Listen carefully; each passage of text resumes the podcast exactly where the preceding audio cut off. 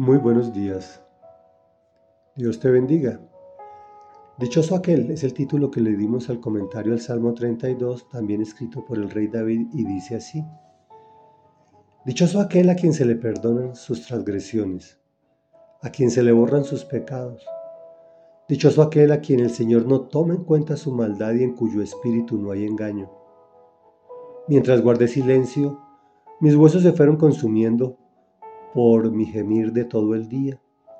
Mi fuerza se fue debilitando como al calor del verano, porque día y noche tu mano pesaba sobre mí. Pero te confesé mi pecado y no te oculté mi maldad. Me dije, voy a confesar mis transgresiones al Señor, y tú perdonaste mi maldad y mi pecado. Por eso los fieles te invocan en momentos de angustia.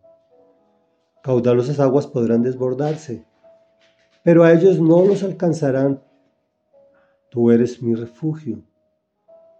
Tú me protegerás del peligro y me rodearás con cánticos de liberación. El Señor dice, yo te instruiré, yo te mostraré el camino que debes seguir, yo te daré consejos y velaré por ti. No seas como el mulo o el caballo, que no tienen discernimiento y cuyo brío hay que domar con brida y freno para acercarlos a ti. Muchas son las calamidades de los malvados, pero el gran amor del Señor envuelve a los que en Él confían. Alégrense ustedes, los justos, regocíjense en el Señor, canten todos ustedes los rectos de corazón. Comentario. Este salmo igualmente profético como la mayoría de sus trabajos nos dice, por ejemplo, dichoso aquel a quien se le perdonan sus transgresiones, a quien se le borran sus pecados, dichoso aquel a quien el Señor no toma en cuenta su maldad y en cuyo espíritu no hay engaño. David se está refiriendo a la obra redentora de Jesús de forma profética, quien nos, nos saca de un estado de muerte a causa del pecado a un estado de vida a causa de su perdón. Adicionalmente nos da testimonio de lo que vivió por no pedir perdón inmediatamente a Dios.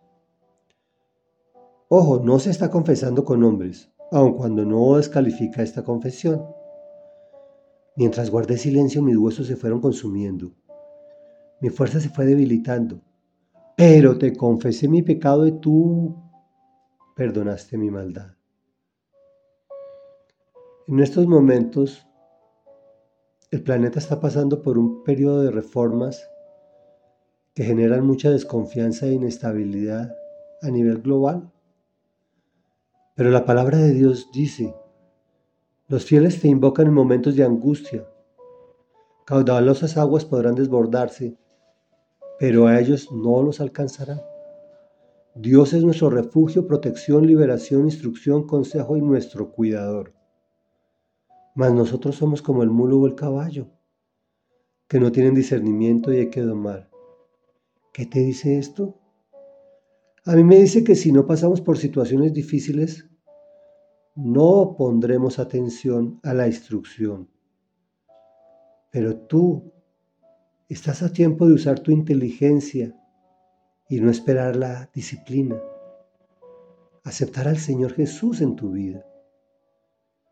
Muchas son las calamidades de los justos, dice su palabra. Hoy está agregando también que muchas son las calamidades de los malvados. Es decir, que para todos habrá calamidades. La gran diferencia es que el gran amor del Señor envuelve a los que en Él confiamos. Reflexión. Confesemos al Señor nuestros pecados. Confiemos en Él, pues la historia nos muestra que siempre ha habido, hay y habrá incertidumbre y temor, pero el gran amor del Señor nos instruye y envuelve porque en Él confiamos.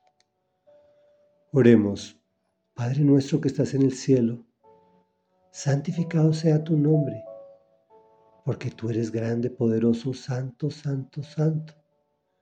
Gracias Señor, porque podemos venir a ti y tú perdonas todas nuestras transgresiones y borras nuestros pecados.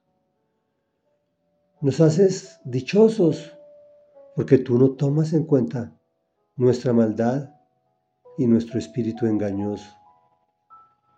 Enséñanos, Señor, y motívanos a venir inmediatamente a ti, a pedirte perdón antes de que tu mano pese sobre nosotros y confesemos nuestro pecado y no ocultemos nuestra maldad ante ti. Porque tú, como ese Padre amoroso, esperas a tus hijos para que confiesen que se han equivocado, que han pecado y que han hecho lo que te ofende. Y por eso, en esos momentos de angustia, cuando pasan cosas tan terribles en nuestras vidas, tú estás presto como nuestro refugio, como nuestro protector, a rodearnos con cantos de amor y de liberación, a instruirnos, a mostrarnos el camino, a darnos consejo, y a perdonar nuestra maldad. Gracias te damos porque tú nos volviste rectos y nos, nos envuelves en tu amor. En el nombre de Jesús, amén y amén.